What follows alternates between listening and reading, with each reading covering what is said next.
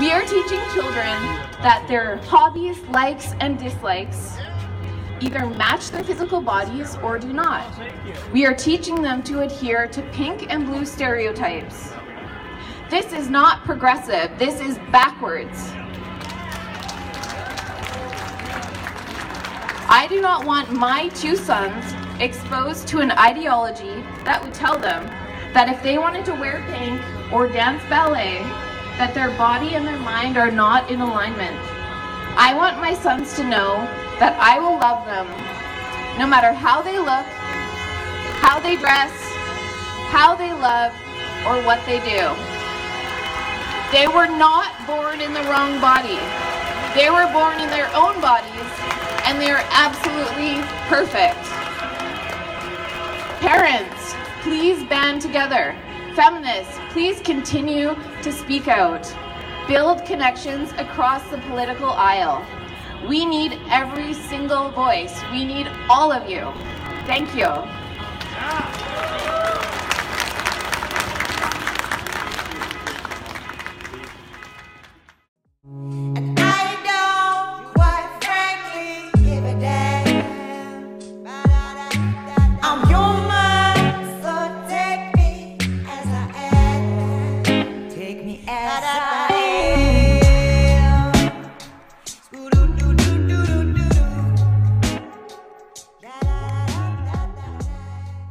Welcome to Gender Critical Story Hour.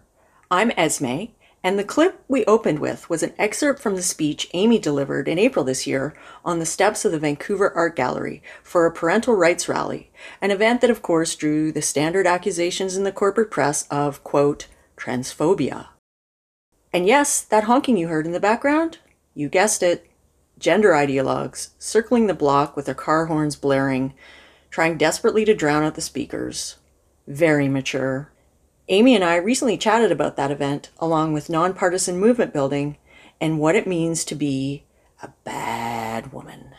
Hi, Amy. How's it going out there? It's going. Yeah, we were just mentioning that we're both so sick of lockdown. I know everybody in this country is at this point, but yeah, it's just dragging on. Yeah, I do not understand the rationale behind a lot of this because, I mean, I think we're just, I mean, there's strangeness all around. So yeah, in general in society, right? Like just like there's a lot of unhingedness going on. So let's use that as a jumping off point. There's been a lot of stuff going on with what Causebar is up to, what the Canadian scene is happening with gender critical women. Yeah. And you've been very busy writing for the Post Millennial, which has you coming out with like regularly with stories on what's going on with gender criticism and the Canadian and the international scene, which is amazing. And while you're working and being a mom and everything and doing Causebar and writing for the Post Millennial. So you're doing an amazing job. And thank you. Lots going on. And there's a new project in the pipeline to kind of be there's a new I can't say a whole lot. There's a new YouTube channel coming out that will have like a live weekly news show that I think I'll be a co-host on that and then regular videos. So that's great. Yeah, maybe in the next month or two it will start. Fantastic. Busy. So you recently for the Post Millennial wrote a piece about quote unquote bad women, of which you and I are apparently part of the gang of bad women, according to the intersectional feminists, the liberal feminists, the libfems, as they are called, and we are not them. So from that piece. I'm just going to read a little passage, something that resonated. Okay, so this is Amy from her piece in the Post Millennial. To the females who cannot, whether by ignorance or stupidity or malice, see the importance of women upholding our distinct sex class in law and in our culture, remember this. You place stones on the backs of women fighting for our liberation at home and abroad. You weigh us down. You make this fight more difficult. You make this fight more painful, but we will carry on, stones and all. Mm-hmm. Yeah, I think that's how a lot of us are feeling right now. And I think you captured that very well. And particularly most recently with the Sarah Silverman oh, little video, right? Of like coming to the defense of trans women athletes and saying that Jenner doesn't know what Jenner is talking about, and being disgusted. And here Sarah Silverman is calling a trans woman transphobic.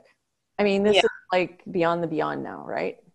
I know, I think it was Claire Lehman on Twitter, maybe, that was saying, you know, what happened to lived experience? Why is she speaking over a trans woman about this? Exactly. I thought lived experience was the be all and end all. And she's a cishet.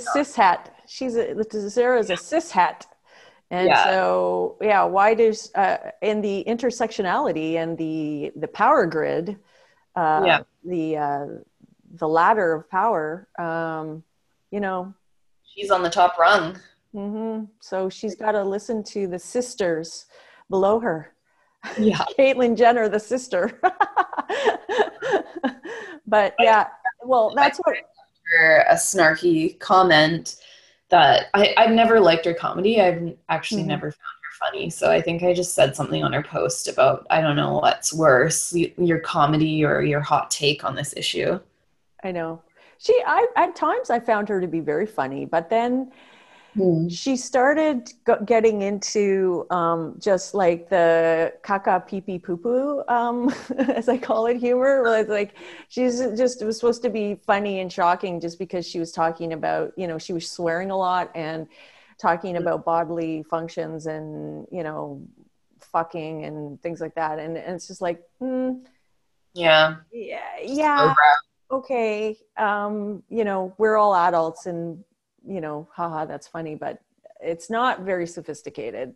And then and then she flip-flopped and she was a Bernie bro, and then she went for Hillary after he dropped out and was like all in on Hillary now. And it's just like, you know, whichever way the wind blows, that's kind of celebrity culture right now. It's just like whatever they think is going to get them the views and going to get them the approval of the target audience, right? So I took a bit of a risk after the Louis C.K. cancellation happened, coming out and saying that she was friends with C.K. and still that she had complicated feelings about it and felt like he should be able to apologize and kind of uncanceled. So I found that really surprising, and I almost, part of me is cynical and just wondering, is she now doing this to try to regain the favor of woke people, because that didn't go over very well for her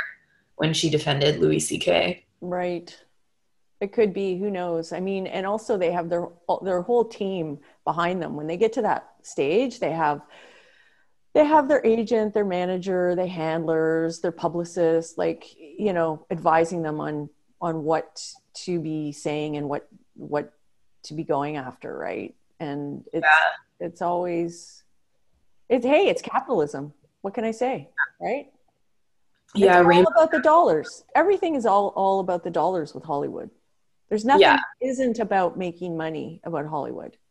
No, and we all know if you're trying to make money today, you need to virtue signal about the rainbow unicorn stuff. That's the best way to do it right now. Mm-hmm.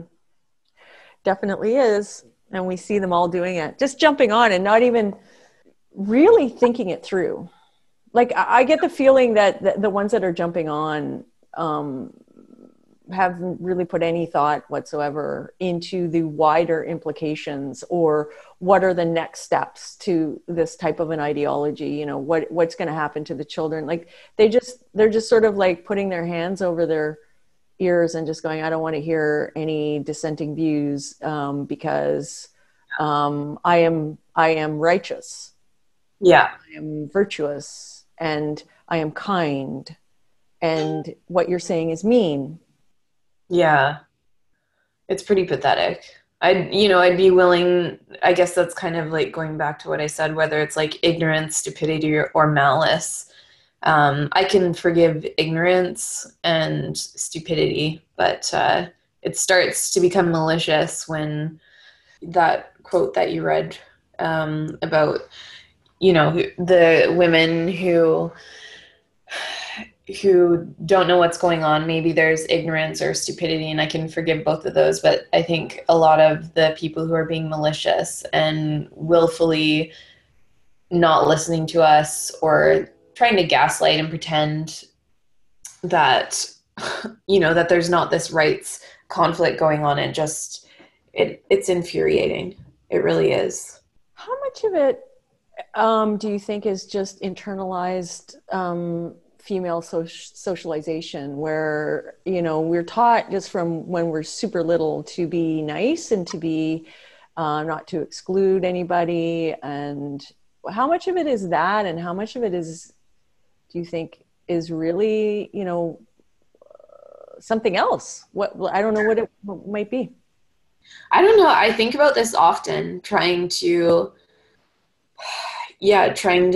parse this as well. And I honestly can't say that I know for sure. Like, I do think to an extent it's our socialization, but I don't think that can account for all of it. I really don't know. I know when I look at things like that poll that was done in the UK about not having sex segregated spaces, and there were more males who opposed this than there were females. And to me, I guess when I saw that, I was like, yeah, it's because males know what it's like to be a male. Like, mm-hmm. they know male behavior. They know what mm-hmm. it's like, so I think the thought of women not having their own spaces is a bit repulsive to them. And maybe for women, we don't necessarily get it if we're trying to be nice, as they say. Mm-hmm. I definitely think that's the reason why men really get this, is because they know how men can be, and they, not all men, of course, because, yeah. My husband and my son, they're kind-hearted, they're respectful towards women. And so many of my friends, I have a lot of male friends, and, but male pattern violence is real, and they know it, intimately, because they are a man. And so their sexuality is different too. Like, men are the ones that have fetishes. Women don't have fetishes. So not like that. I mean, there are some, but like it's mainly a male sort of thing. And my friend, a really good friend of mine, who's actually a comedian, and he's just one of the funniest guys I know. And he was half joking. He said this because we were talking about the differences between men and women, and this was years ago. This is like going back 25 years ago when we were talking about this. And I said, and I guess maybe it was because I'd read something about a transsexual or whatever, and we're talking about thinking about what it might feel like to be the opposite sex. And I said, I really can't, as much as I love men, I have a lot of male friends, I grew up with boys, I can identify on many different levels with guys, but I will never know what that feels like. And he said, yeah, the testosterone thing is really, you really have to manage it, because basically what it does to a guy is, it's like you're thinking as you go through life, can I fuck it or can I kill it? Oh my God.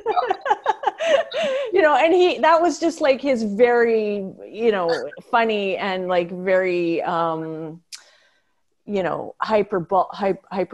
way of making this point, right? But it's like, it's male, and I think a lot of male socialization in society is all about teaching boys how they can handle their testosterone. Like, so we have school, we have church, we have the military, we have, all of these ways. we have the arts, we have sublimation of sexuality and putting that energy out into art and and, you know, theater and all of that. Like, it's all just, and, you know, especially sports, like that's really a way for them to control their testosterone. And even before puberty, you know, people comment a lot on the differences between raising girls and raising boys. And I'm raising two young boys, and I see the difference with little girls that are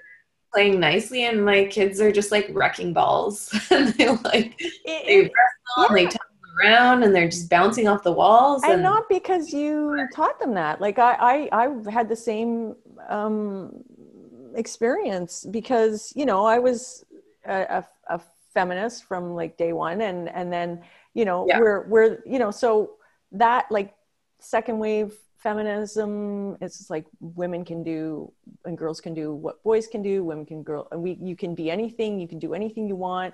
So we're breaking down the barriers of what those, you know, divisions are between the sexes and whatever. And so you start internalizing that and thinking, oh, we're very much the same. And then you go and you have a baby, and you have a baby boy, and you're teaching that boy to be kind and gentle and a little gentleman and everything. But the thing is that little boy is still, I wouldn't let him have guns. Like, he always was looking at the toy guns, and I wouldn't allow him to have that. Right. Because I was just teaching him to be nonviolent. But what would he do? Every time we're out in the park, he finds like a twig, you know, and it's like, pew, pew, pew, pew. Like, it becomes, it becomes a weapon, right? Like that, there's an impulse there within boys. They're the warriors, the protectors, and whatever. And these are good things for society, and if they're managed properly, right? Yeah. Yeah. And this comes down to, again, you know, it's related to the gender critical stuff. It's like, we want people to be who they are. You don't have to fall into these stereotypes. You can be free to be whoever you would like to be, but that doesn't mean, like all the weird postmodern theory, that we are equal in the sense that men and women are exactly the same, or that you know, you could be born not a blank slate, have like a male brain or a female brain, and it's just so that's ridiculous. But there are patterns, right? Like, there are general averages and patterns where girls are going to be more interested in following professions and activities that involve connecting with other people, and boys are going to be more interested on average, with a pattern, in following activities that are like object oriented and technology oriented, and, you know, that's just the way it is. And even down to the communication styles and things like that. I mean, that is just something that just is kind of hardwired. And that, but that doesn't mean that we all have to be that way, or that we should, you know, have to adhere to these standards and stereotypes. It's just like, there's always going to be outliers. There's always going to be, you know, the kids who are just like the boys who are little, like my brother, you know, like one Christmas, so I would have been like 6 or 8, and he was like 4 or 6, around that age group. And I asked for a baseball glove, and my brother asked for a toy vacuum. Oh, my brother turned out to be gay. But you know what I mean? Like that was just his interest. And that was just, my interest was more like a boy's interest, and his interest was more like an quote unquote girl's interest. And my mother, because my mother was in charge of getting, that's what the moms, that's what the female does, is organizes Christmas, right? So she's out buying the presents, being Santa. And she, even back then in the around 1970, early 70s, she's like kind of traditional in a way. She was still open-minded enough to like, he got what he wanted. He got his little toy vacuum, and I got my baseball glove. Right. So like, what happened since then? I mean, that's like the perfect thing. And like, my brother grew up and became gay, and, he's happy. And, you know, and to this day, he loves, you know, keeping a beautiful, clean house. He loves vacuuming. Well, yeah. That's amongst funny. Many other things. But yeah, I don't know how we got off on that weird tangent, but yeah. But stereotypes and women and like, why are they mm-hmm. why are they thinking? I think part of the other thing is this idea, and especially for both men and women, in completely getting on board with the gender identity ideology, is that they want to appear to be sophisticated. Yeah. And chic and in the know and cool and everything, because that's what the cool kids are believing now, is like, you know, you have to support everybody, you know, support trans kids and whatever. And oh, isn't that great? Ironic, because it's just the most mind-numbingly deranging bullshit. It's like, it's so irrational, so nonsensical once you actually start to pull it apart, that maybe that's partly it. Is it's always been that way, where there's kind of a I don't know, now I'm just gonna sound snobby, but most people are average. So, you know, most people do not want to step outside of the crowd. Like, they don't want to like put their head above the parapet. They don't want to, you know, be open to any sort of criticism or anything like that. And that I guess gets back to the theme of bad women. Those of us who are in this fight, it's just like, you get to a point where you go, I don't really care what you think, you know? I really, for the most part, I mean, in person. And again, this comes back to the coming out as gender critical, which you have been out for a long time. I've come out in the last year, as revealing my name and being out, you know, my face, and speaking openly at the prison protest and all of that stuff. I'm out on Twitter. I don't really get into it too much on Facebook. There are just too many sanctimonious, virtue signaling friends of mine on Facebook that I just like, it's not going to even be worth my effort. Basically, this is the technique that I use, is that I put out, like, for instance, today I posted about Laurel Hubbard, the New Zealand facelifter, the New Zealand weightlifter on Facebook, that I posted that. And, I shared a Women's Liberation Front post on Facebook, and I don't really comment too much about it, but I put, and on my Facebook profile, I have adult human female. So that will signal to anybody who knows what that means. Yeah. But in general, I don't think it's really too much, but every now and again you get a comment on Facebook, and you know that people are going to be open to your views. And then what I do is then I take that into a private chat, and I basically say, like, if they signal to me that they're ready to know what I'm doing in the advocacy, then I go to chat and I go, hey, I noticed that you made the comment. You should know that, like, I'm a founding member of Causebar. This is what we're doing. And 9 times out of 10, they go, that's amazing. This so needs to be done and everything. So just little by little, it takes longer than broadcasting it over Facebook, that, you know, to all your, like, I have like 1,200 like Facebook friends. Yeah. And to have every single one of them, because I know so many from so many different environments that, and some from work, some from my film, some from, you know, and it's just like, it's risky for me to like just broadcast it out there. So I just sort of like, very surgical about how I do my my transing stuff. Oh yeah, it's totally fair. I mean, I don't have anyone left on my social media that is kind of a rabid trans activist, and I would be happy to keep them around and continue dialoguing with them, but these are the people who will flip out on you and then delete you and block you because they don't want to engage in the dialogue. So that, you know, they're all gone from my life at this point. And like, I've gone through that, and now I'm dealing with people trying to get me fired from my job, and I can't get into it, but that's something that's really shitty that I'm dealing with, and it's something that I completely understand when people are afraid of coming out. Yeah, you are going through hell with that, and that is completely unfair, and it is real, and it's a real threat, and it is really no wonder why so many women are just apprehensive. I mean, that's one of the reasons why I really stayed as underground as I possibly could, because of my livelihood.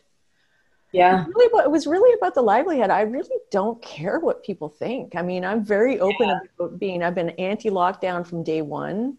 I've been, you know, out about that. I took a lot of abuse about that. I you know, and it's just like, I'm of an age now where I really don't care what you think. Like, and if you don't like my views, like, bye-bye. I really don't, I don't really care. Yeah. And that, because that's how they keep you down. They keep you down because of social ostracization. You know, like they just, like, so many people are afraid. It's like perpetual high school. I don't want to be like the old person. I don't want to, you know. And it's the crowd.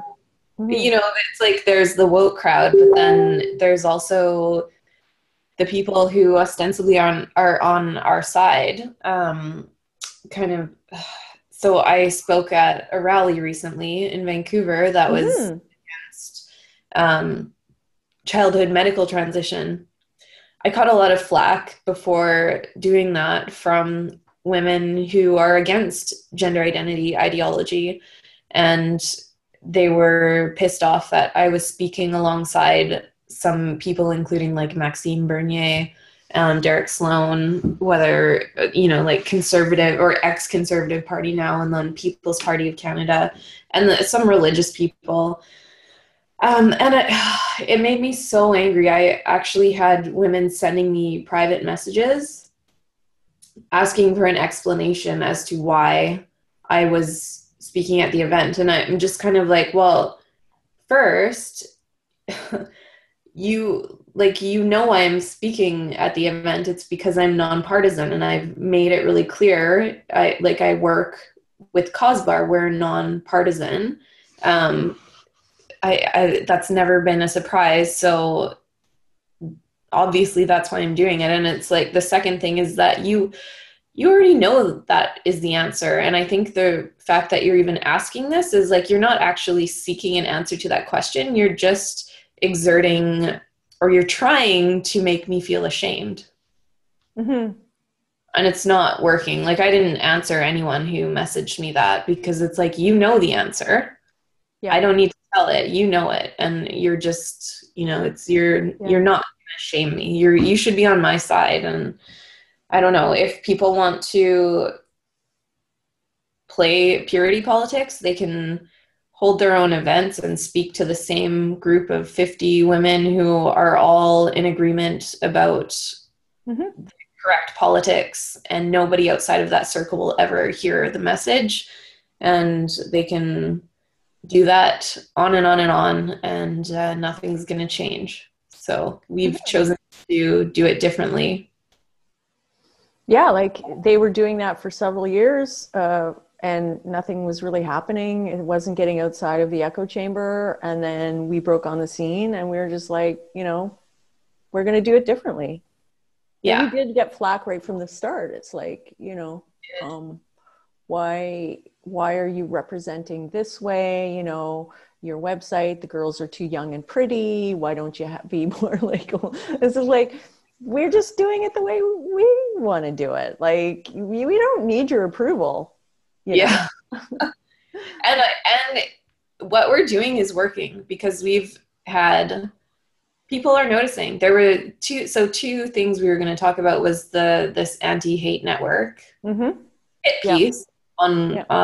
On mostly on Causebar, and then they, you know, we're also coming hard and trying to link me to Causebar to kind of discredit the organization. And then there is another letter that just came out, and it was signed over 100 women's groups signed it, and it's this big anti-turf letter. And I don't think either of these things would have happened unless all of these people were afraid, because they recognize that we have a growing voice and people are listening and noticing. And I guarantee you it's because we're nonpartisan and we represent and work with whoever we need to. Mm-hmm. Yep. They see us as a threat, as they should, because we are a threat to what they're doing.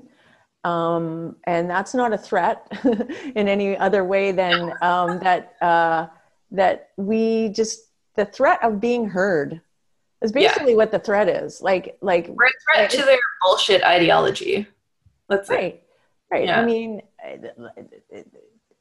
just the other side of the argument needs to be available to people, because right now they think there's only one side, because that's all that's being pumped out in the media and in academia is just one side. And, you know, I can't even believe that, for instance, myself, who's pretty well read, and I mean, I took a great interest in feminism growing up and as a teenager in university. And then by the time we had the 80s, you know, the late 80s and everything, everything had basically, you know, like it was pretty good for us girls. You know, I mean, there's always going to be injustice to girls. Yeah. There's always going to be it. But in general, it wasn't too bad. So we kind of rested on our laurels in a sense. Right. And then the third wave came around and I was just like, oh my God, this is insane. Like, what are you people talking about? Slut walks and like burlesque shows and everything. Like, this is just like antithesis. But I didn't really know about radical feminism until I got involved in the gender wars. And of course I knew the names. Of course I knew, you know, Dworkin and all that kind of stuff. Right. But I didn't really pay too much attention to radical feminism. And that's when I did, I was just like, wow, this feels like a homecoming. It's like, I didn't know, because the messages are so strong and so ubiquitous about, for third wave feminism and all of, you know, the liberal feminism, intersectional feminism, it's all you're getting, that when I started finding out that radical feminism was, you know, anti-porn, anti-prostitution, anti-surrogacy, I was like, wow, I just thought that I held these views because I was an outlier. I didn't know there were, like, that maybe because I was square, you know, or something like that. Same thing for me. Yeah. Where it's like, oh, I'm not like a prude, am I? Yeah. Yeah. And you know, you would be shamed if you said that you were against porn or prostitution. You know, they would make jokes with you. Oh, it's the oldest profession in the world. And, you know, as if that's supposed to excuse it. It's that it from being the oldest oppression in the world, you know, like they don't think about that. It's just like, well, throwing up your hands. Well, you know, men want to fuck and women want to make money. So, hey, it's perfect, right? It's like, no, not perfect. You know, it's so a convenient pat answer to it. Was it Julie Bindle who said if sex work is work, then rape is just unpaid work, something like that, or work unpaid. It was more eloquent, you know, that was the sentiment behind it. It makes a lot of sense. And I think it was Rachel Moran who said, when a woman is hungry, you put food in her mouth, not your dick. Yeah. Like, you know, you know, she's great. Yeah. I think that was her who said that. So getting back to the anti-hate hit piece, I know that it made a little bit of a rustle around our parts. And my first reaction was, oh, great. We've arrived. Our first hit piece. Awesome. Yeah. Because we know that we're not doing anything wrong. Yeah.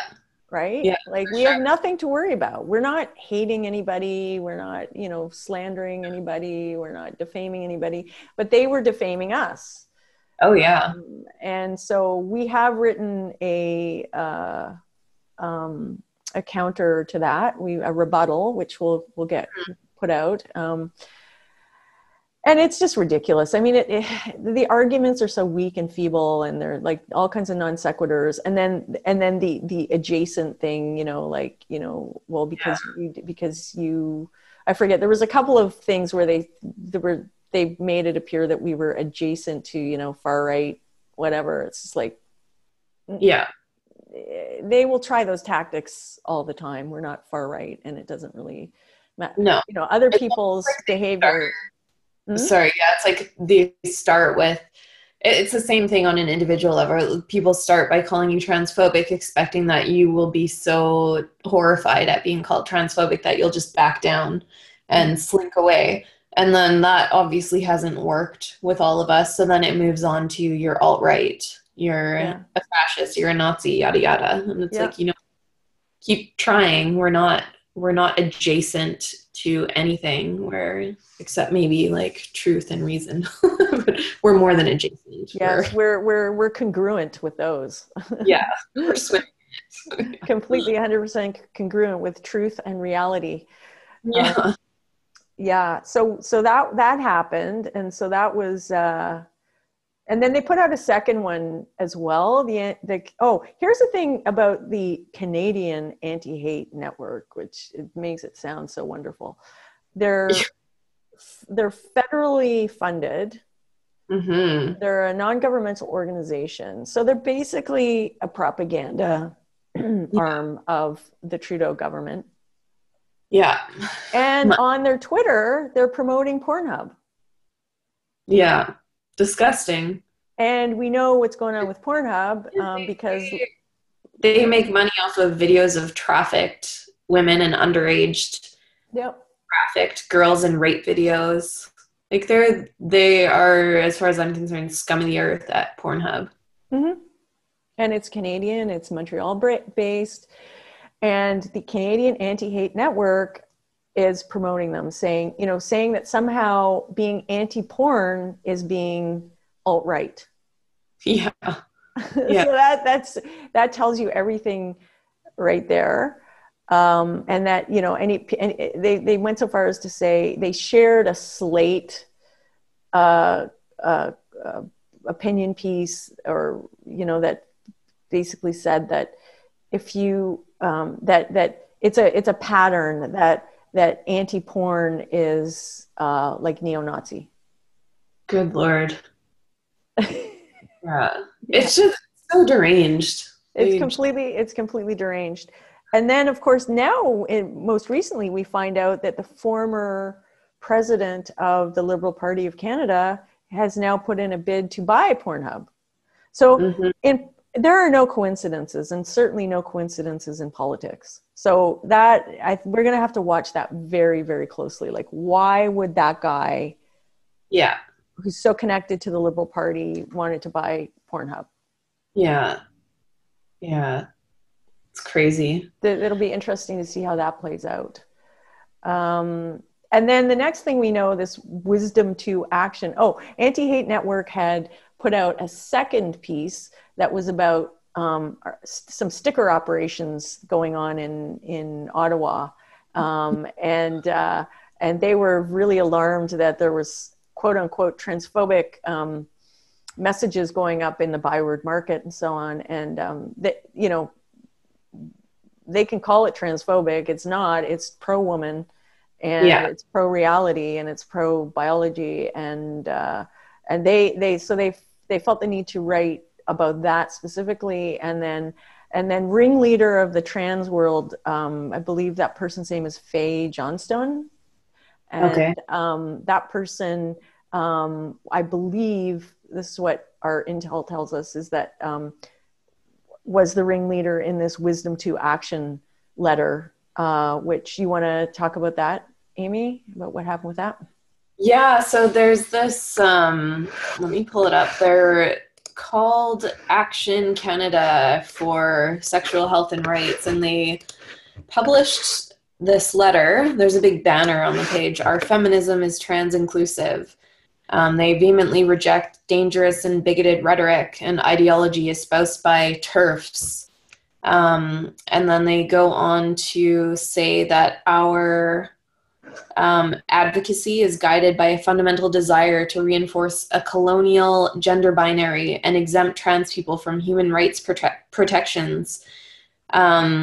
By defining gender as based solely on sex, we TERFs strive to oust trans people from women's spaces and perpetuate violence against trans and gender diverse communities. So it rambles on, and then it has signatories, 100 signatories. A lot of them are YWCA groups from various cities, everything from Toronto to Banff, and actually YWCA Canada. Just complete garbage, and you know, I like where Causebar is responding to this as well, but the part that really gets me is the perpetuating violence. And it's like, show me one example of any violence that women have enacted upon trans or non-binary people in Canada. You won't find a single instance. There's definitely a problem with male violence in Canada. And there's also a problem with men and women, you know, making threats against so-called TERFs. Go to turfisaslur.com. Mm-hmm. You will see that. And it is so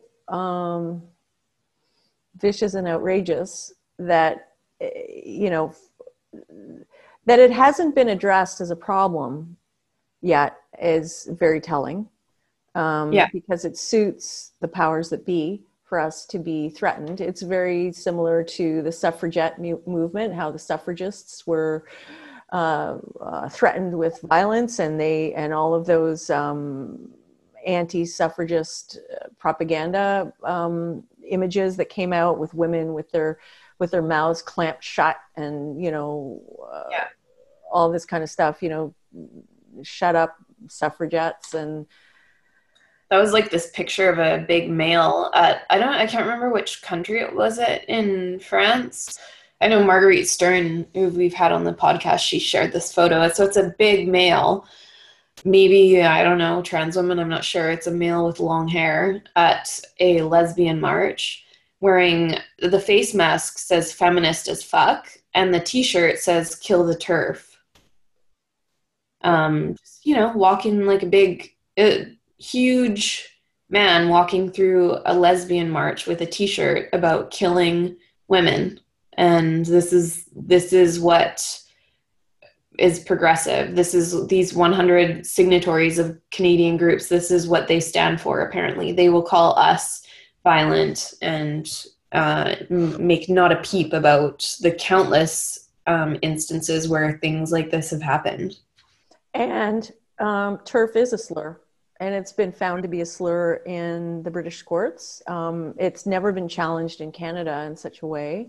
But I think that what we really have to do, I mean, we use it, we've reclaimed the word TERF, and a lot of us have some fun with it, but it's no different than any community reclaiming a slur, you know? Yeah.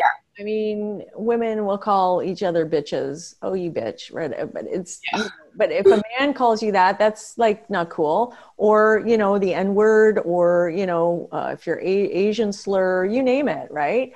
You can call each other within your group, because it's just a way, it's almost like gallows humor in a sense, you know, like it's just like we're making fun of it, and you can't hurt us. Right. And we're just going to take it back. But for others, so that they would actually write a letter, a formal letter, and get 100 signatures. And the title of the letter is a slur itself. And inaccurate, as you point out, because you wrote the letter that as a response to it, and which will go to them, but you point out that, and we, you know, we point this out all the time, it's inaccurate. We don't exclude anybody. Okay, here's the thing about so-called TERFs. Many are not radical feminists. Mm-hmm. Many are just gender critical. Many reject the label feminist. Yeah. Many don't feel that they align with feminism in general. Yeah. So there's that. So that the F part is inaccurate. The R part is inaccurate because some women don't even know what radical feminism is. Yeah. And also there are many men who are gender critical. Yeah. So they're not radical feminists because feminism is women only, right? Mm-hmm. So we don't exclude anybody. Yeah, which leads to the TE part is, you know, feminism is for females. So if you are a female, you are included in feminism. And whether you identify as a male or not, you are a female. You're included in feminism. No exclusion. Yeah, there's no exclusion. And womanhood is not a club anyway. Yeah. There's no way to exclude anybody. Like you are a woman, and as de facto, you are in girlhood or womanhood. De facto. Yeah. There's no way to exclude anybody. No. How could we? It's like men, you're excluding males by excluding effeminate males. The men are the exclusionary ones, really.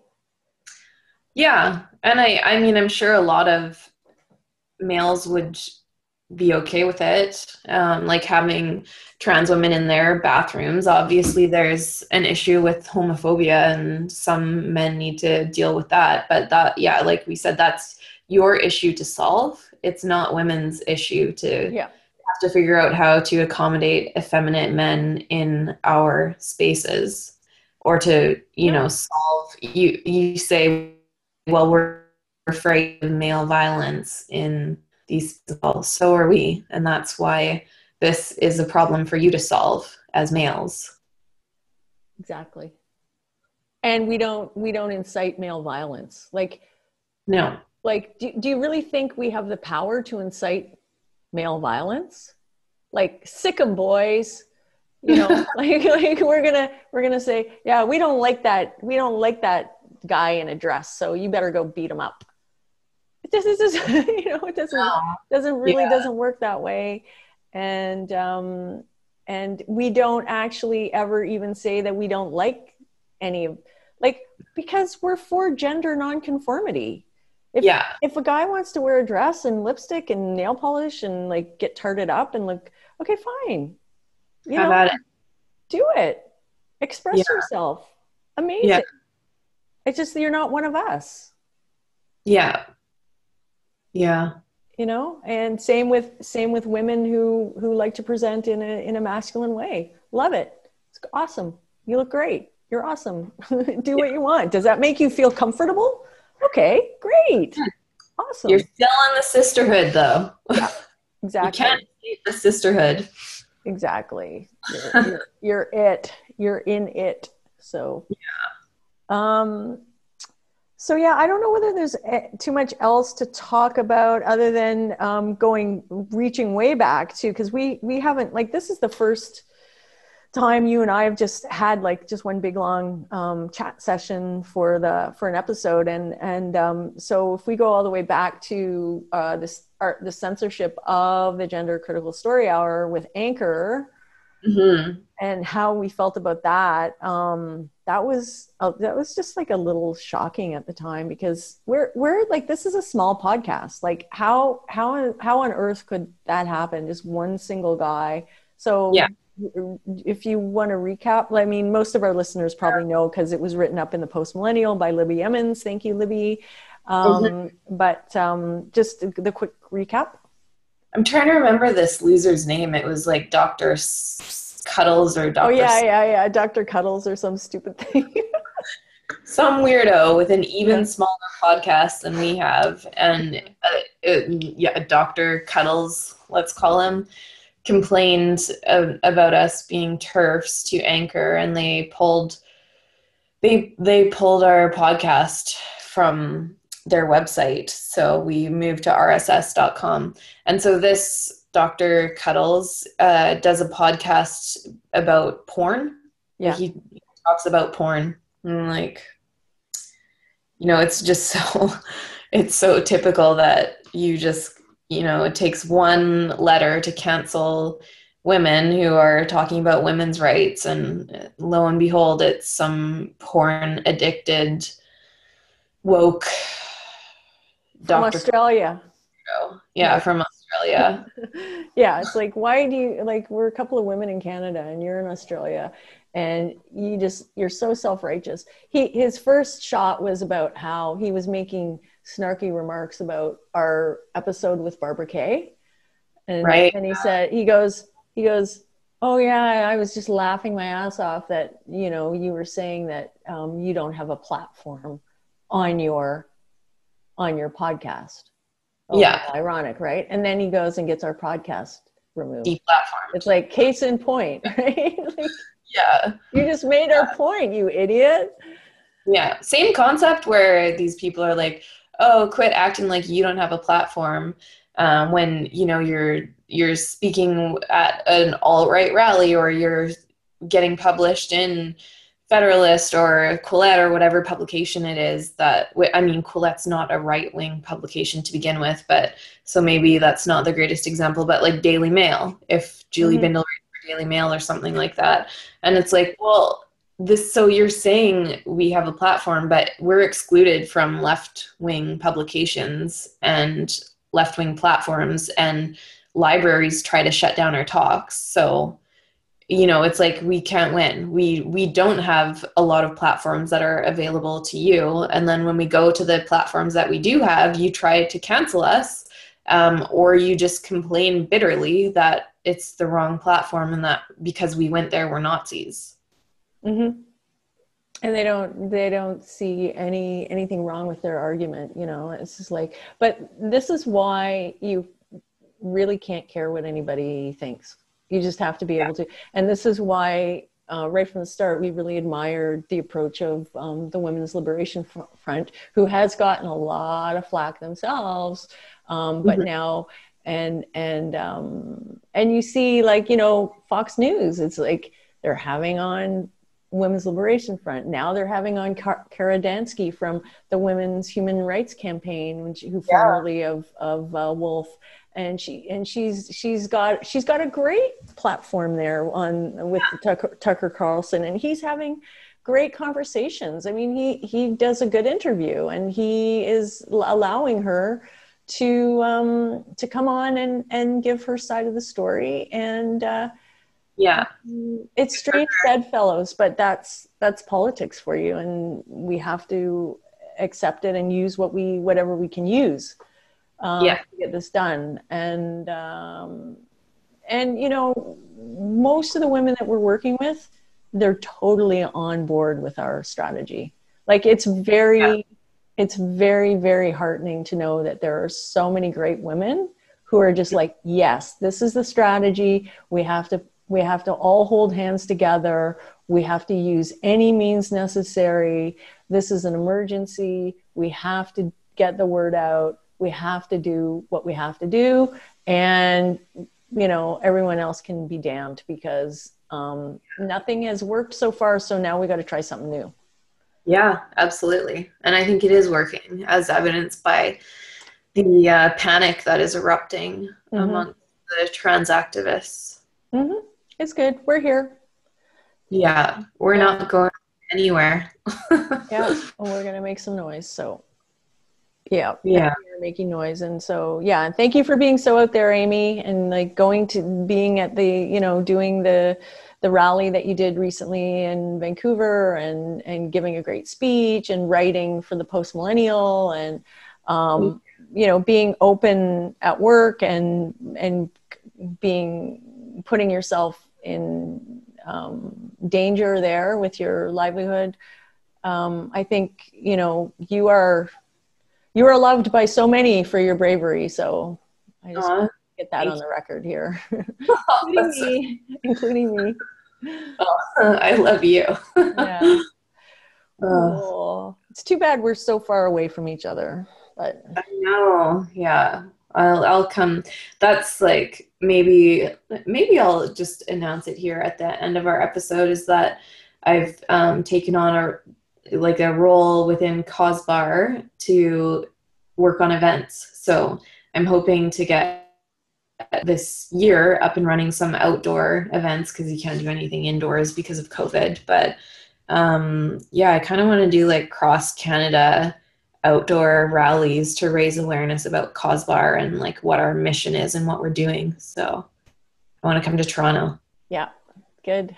We'll be looking forward to all that and seeing you here. And I don't know whether I can get out to Vancouver, but that would be fun too. Mm-hmm. Mm-hmm. Absolutely. Yeah. And yeah, we're working on getting some more guests. So yeah, we'll try and get more podcasts out soon as well. Yeah. It's been a bit of a lull due to various things, but with Amy, with things with work and kids, and me with work and taking care of a sick pet and life. Yeah. But yeah, we want to just keep doing these, even if we're not doing them as often as we would like to do them, but we'll keep plugging away. Absolutely. Yeah. Great. So anyway, we're going to sign off now. Hopefully everybody has a great week and couple of weeks until you hear from us again. So take care. Bye.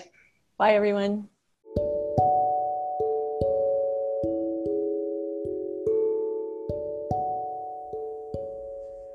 Thanks for listening.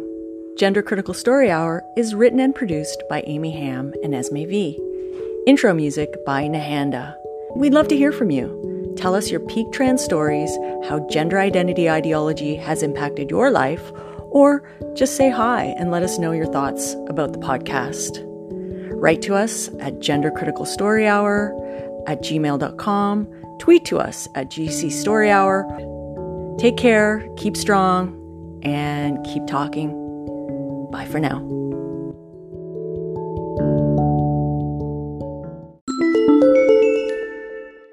Gender Critical Story Hour is sponsored by the Mythical Biological Female. I'm your man.